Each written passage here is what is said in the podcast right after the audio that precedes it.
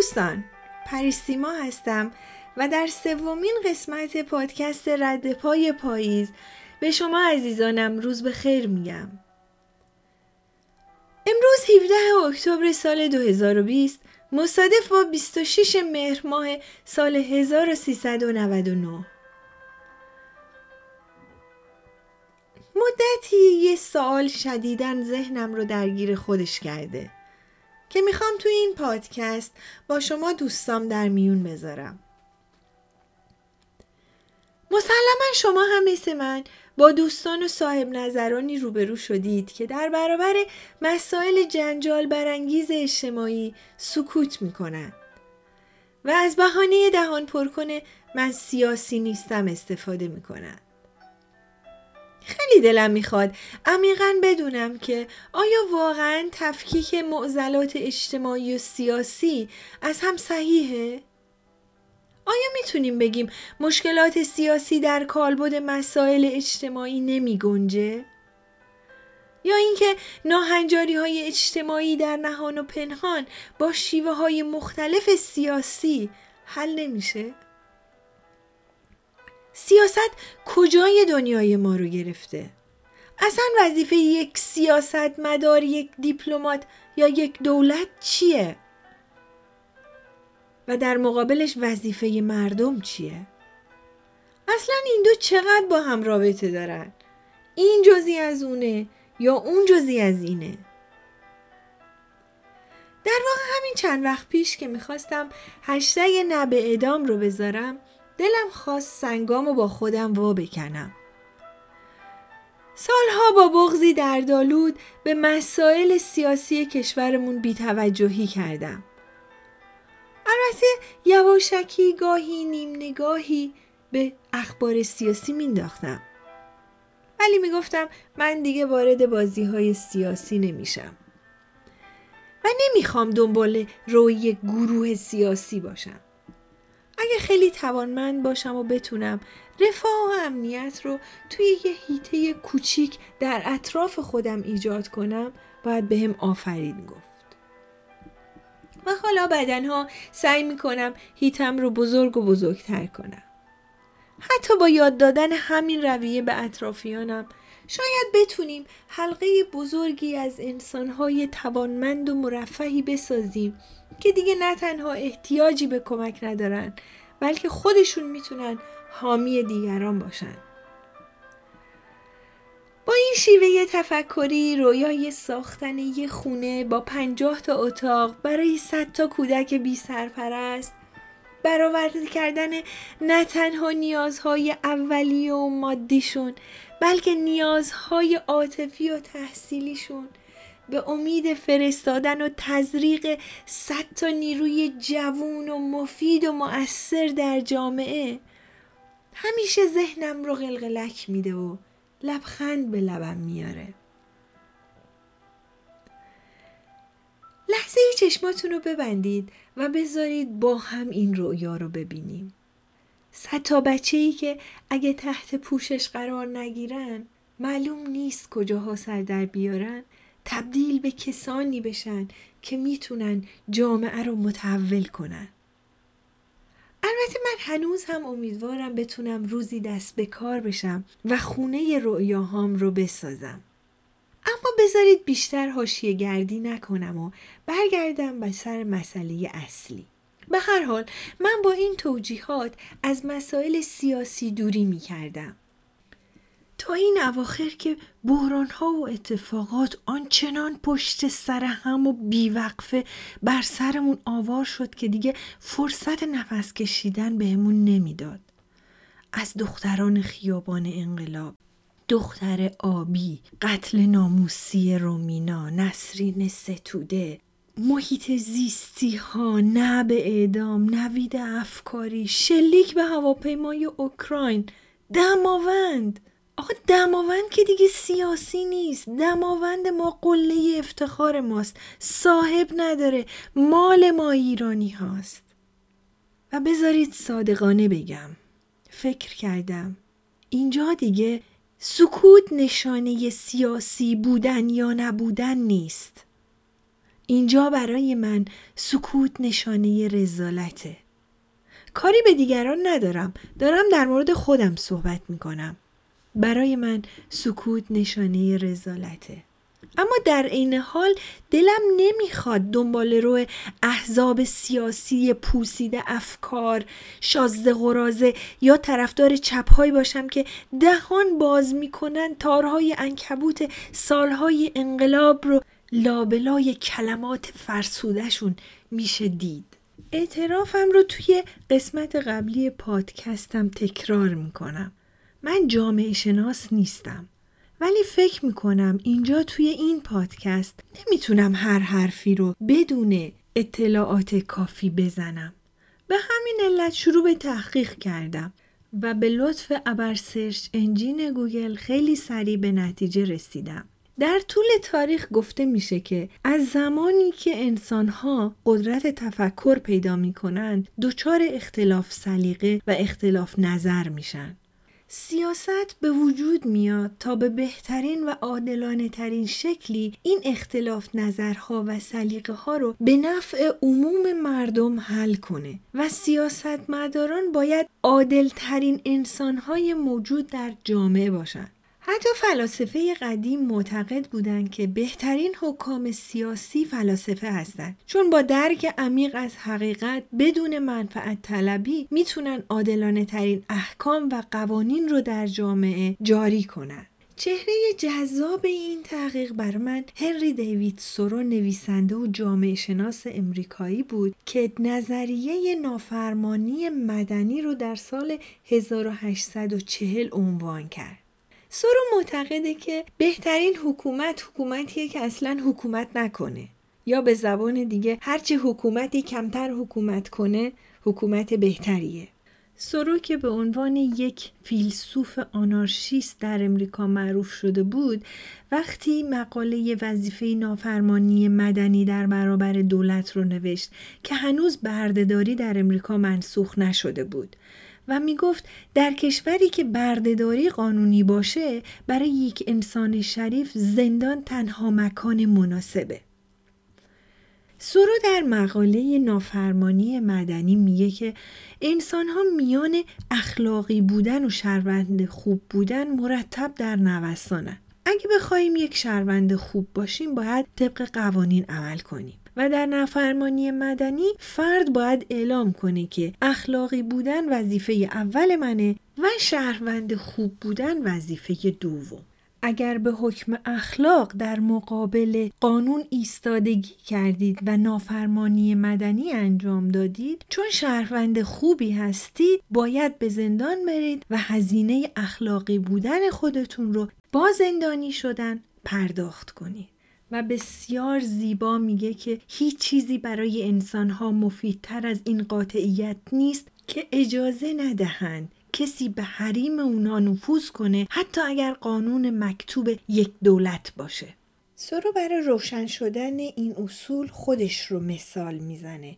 که از پرداخت مالیات به دولت امریکا سر باز می‌زنه. میگه که من برای چی باید مالیاتی پرداخت کنم که دولت بتونه هزینه جنگ با مکزیک رو با مالیات من پرداخت کنه؟ به زندان میره و یک شب هم در زندان میمونه ولی فردای اون روز خانم همسایه مهربون و روشنفکری داشته که فکر می‌کنه که جای سرو نباید زندان باشه. سرو باید آزادانه زندگی کنه و بتونه افکارش رو به طور وسیعی منتشر کنه. این خانم مالیات سرو رو پرداخت می‌کنه و سرو آزاد میشه. سرو میگه که وقتی از زندان آزاد شدم خیلی خوشحال بودم که می‌تونم آزادی رو تنفس کنم. خیلی خوشحال بودم که این خانم مهربون مالیات منو پرداخت کرده بود و از همه مهمتر. الان مفهوم عمیق آزادی رو درک می‌کردم. بعد از یک شب زندان بودن. اما در این حال حتی اگر این خانم مهربون مالیات من رو پرداخت نمی کرد حاضر بودم سالها توی اون زندان بمونم اما پولی به حساب دولتی نریزم که با این پول هزینه کشتار مگزیکی هایی که برای استقلال و آزادیشون می جنگیدند مهیا بشه. ترجمه فارسی مقاله وظیفه نافرمانی مدنی در برابر دولت و حتی آدیو بوکش در تلگرام وجود داره. دوستان پیشنهاد می‌کنم اگه علاقه مند هستید حتما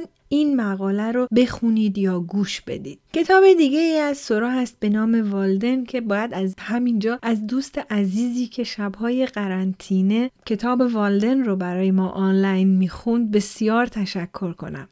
گاندی، نلسون ماندلا، مارتین لوتر کینگ، تولستوی و خیلی های دیگه سعی کردن توی جامعه خودشون بر طبق اصول نافرمانی مدنی تغییراتی رو در جامعه خودشون به وجود بیارن. گاندی به عنوان یکی از دنبال روهای نظریه نافرمانی مدنی سورو به همین روش سلطه دولت انگلیس رو بر هند برانداخت و برگرفته از همین نظریات و بر مبنای شناخت و حقیقت و فلسفه بیخشونت نظریه ساتیاگراها رو عنوان کرد. گاندی معتقد بود که با محبت و عدم خشونت باید در پی اصلاح جامعه بود ولی از طرف دیگه معتقد بود که راه بدون خشونت نباید تسلیم افراد در مقابل قدرتمندان و ترسوهای اسلحه به دست بشه. او می‌گفت اگه تنها راه احقاق حق خشونت باشه بی هیچ تعملی باید سلاح برداشت. و همینطور می‌گفت که شجاعت تنها در خوب تیراندازی کردن خلاصه نمیشه. بلکه جلوگیری از مرگ و میر و سینه سپر کردن در برابر گلوله دشمن هم از ابعاد شجاعته. در جای دیگه میگه قویا معتقدم هر جا بین خشونت و ترس گرفتار شدیم باید خشونت رو بپذیریم خشونت و ترس رو هر دو از ضعفهای انسان می‌دونه. گاندی برای وحدت مسلمونا و هندوها یک ماه توی کشور خودش روزه گرفت. در رژه نمک از 12 مارس تا 6 آپریل 1930 400 کیلومتر رو تا ساحل داندی با چند صد هزار نفر هندی راه پیمود تا از آب دریا نمک بگیره و با این عملش قانون مالیات بر نمک رو اعتبار کنه. مالیاتی که هندی ها باید به دولت انگلیس پرداخت می‌کردن تا اجازه استفاده از نمک سواحل دریاهای خودشون رو داشته باشن. این مبارزه با دعوت هندی ها برای تحریم کالاهای انگلیسی باستاب جهانی پیدا کرد و نهایتا انگلیس مجبور به مذاکره شد. در سال 1947 هند به رهبری گاندی استقلالش رو به دست آورد. با موفقیت شیوه ساتیاگراها یا مقاومت آرام گاندی توی هند این شیوه به مستعمرات دیگه هم نفوذ کرد. اونا رو هم در راه استقلال میهنشون تشویق کرد. چندین رهبر آزادیخواه دیگه تحت تاثیر نظرات گاندی مقاومت آرام رو شروع کردند. ولی همشون نتونستن کاملا به اصل سخت ضد خشونت وفادار بمونن. خیلی دلم می‌خواد بیشتر از گاندی بگم. همیشه پیش خودم فکر می‌کنم چی میشه یه نفر از ما از خلیج فارس را بیفته. توی یه مقاومت صلح آمیز با کمترین خسارت اجتماعی مالی و جانی مردم رو همراه کنه و تا دریای خزر پیش بره. چی میشه؟ حتی توی این مسیر رجال سیاسی و دولت مردامونم همراه ملت باشن. چی میشه خواسته های اجتماعی بر حق مردممون بدون گاز و اشکاور و باتوم و شک به گوش دستن در کاران برسه و اونا هم سعی کنن هرچه سریعتر به درخواست ها و نیازهای مردممون رسیدگی کنن. چی میشه؟ دختران آبی و قرمز به جای خودسوزی توی استادیوم های ورزشی آزادانه تیم مورد علاقهشون رو با فریاد تشویق کنن و برای هم کری بخونن. چی میشه؟ بنزین یه شبه سه برابر نشه. و اگه مردم اعتراض کردن به عنوان برانداز حکومت و قاتل و جاسوس کشورهای خارجی محکوم به اعدام نشن و تناب دار دور گردن جوانای کشورمون نپیچه. چی میشه؟ هواپیمای اوکراین و همه هواپیماهای اوکراین به سلامتی بلندشن و به سلامتی بشینن و استقبال کننده هاشون به گرمی با آغوشی پر از عشق و محبت بغلشون کنن. چی میشه؟ پدر رومینا به جای داس از دخترش با عشق و مهربونی پذیرایی کنه. چی میشه؟ نسرین ستوده جایزه های جهانیش رو که از خارجی ها می‌گیره از ایرانی ها بگیره. و نه در زندان بلکه توی استادیوم آزادی با هلهله و شادی مردمی که به بودنش افتخار می‌کنن. چی میشه؟ هممون بدونیم. چه به سر پدر پویا بختیاری اومد؟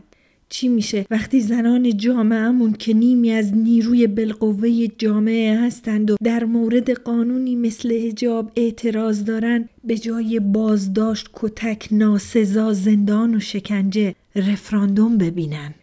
چی میشه؟ وقتی کارگرای هفت که شیش ماه حقوق نگرفتن و اعتراض می‌کنن به جای ضرب و شتم و بازداشتشون گروهی از دولت مردامون راهی هیئت مدیره هفت تپه بشن و به حقوق کارگرانی رسیدگی کنن که روی یک ساعت کارشون برای گذروندن زندگی حساب می‌کنن. چه برسه به شیش ماه بی حقوقی اصلا تا حالا از خودتون پرسیدید شیش ماه کار بی حقوق رو چند درصد از مردم می‌تونن تحمل کنن که کارگرای زحمتکش هفت تپه بتونن؟ مگر نه اینکه سیاست و دولت ها به وجود اومدن تا به بهترین و عادلانه ترین شکلی بحران های اجتماعی رو به نفع عموم مردم حل کنن؟ کجای بازداشت کارگر هفت تپه حل مشکل اجتماعی توسط سیاست مدارانه؟ آیا کسی که به خاطر گرفتن حقوق ماهیانه خودش اجتماع ایجاد می‌کنه و خواستار رسیدگی به حقوقش میشه یک حرکت سیاسی انجام داده؟ متاسفانه در جامعه ما مغلطه سیاسی اجتماعی به شکلی بسیار مغرزانه و زیرکانه صورت گرفته بسیاری از صداهایی که از نیازهای اجتماعی صحبت می کنند با مارک اعتراضات سیاسی در نطفه خفه میشن. من سیاسی نیستم اما نمی‌تونم در برابر اسارت گرامی ترین بانوی سرزمینم نسرین ستوده به جرم دفاع از حقوق زنان ساکت بمونم. من سیاسی نیستم اما توان دیدن سر بریده رومینای نوجوان رو با داس پدر ندارم من سیاسی نیستم اما با خودسوزی سهر عزیز فریاد غریبانم سقف آسمون رو پاره می‌کنه. من سیاسی نیستم اما وقتی پویا بختیاری با صدای بلند فریاد می‌زنه من هم فرزند کسی هستم به یاد میارم که من هم فرزندانی دارم که فرزند کسی هستند. من سیاسی نیستم اما چطور می‌تونم فریاد بیگناهی نوید افکاری رو از زندان بشنوم و سکوت کنم؟ من سیاسی نیستم اما نمی‌تونم. در مقابل فجایع اجتماعی که در کشورم رخ میده ساکت بمونم. من سیاسی نیستم اما دیگه طولاک سیاست زده ناامیدی نمیرم که از بیچارگی خاموشی رو تنها راه نجات دنیا از بیعدالتی های اجتماعی می‌دونه. بیزار از دنبال روی گروه های سیاسی به طور فردی فریاد می‌زنم. جسد سوخته سحر رو بسوزونید و خاک سرش رو در استادیوم آزادی به دست باد بسپارید تا شاید با سوت آغاز بازی سحر آرام خفته دوباره بیدار بشه و هلهله کنان و با شادی تیم مورد علاقش رو تشویق کنه. دوستان شب و روزتون بخیر. امیدوارم بتونم به زودی با پادکست دیگری در خدمتتون باشم و به امید آزادی و امنیت و رفاه در سرزمینمون.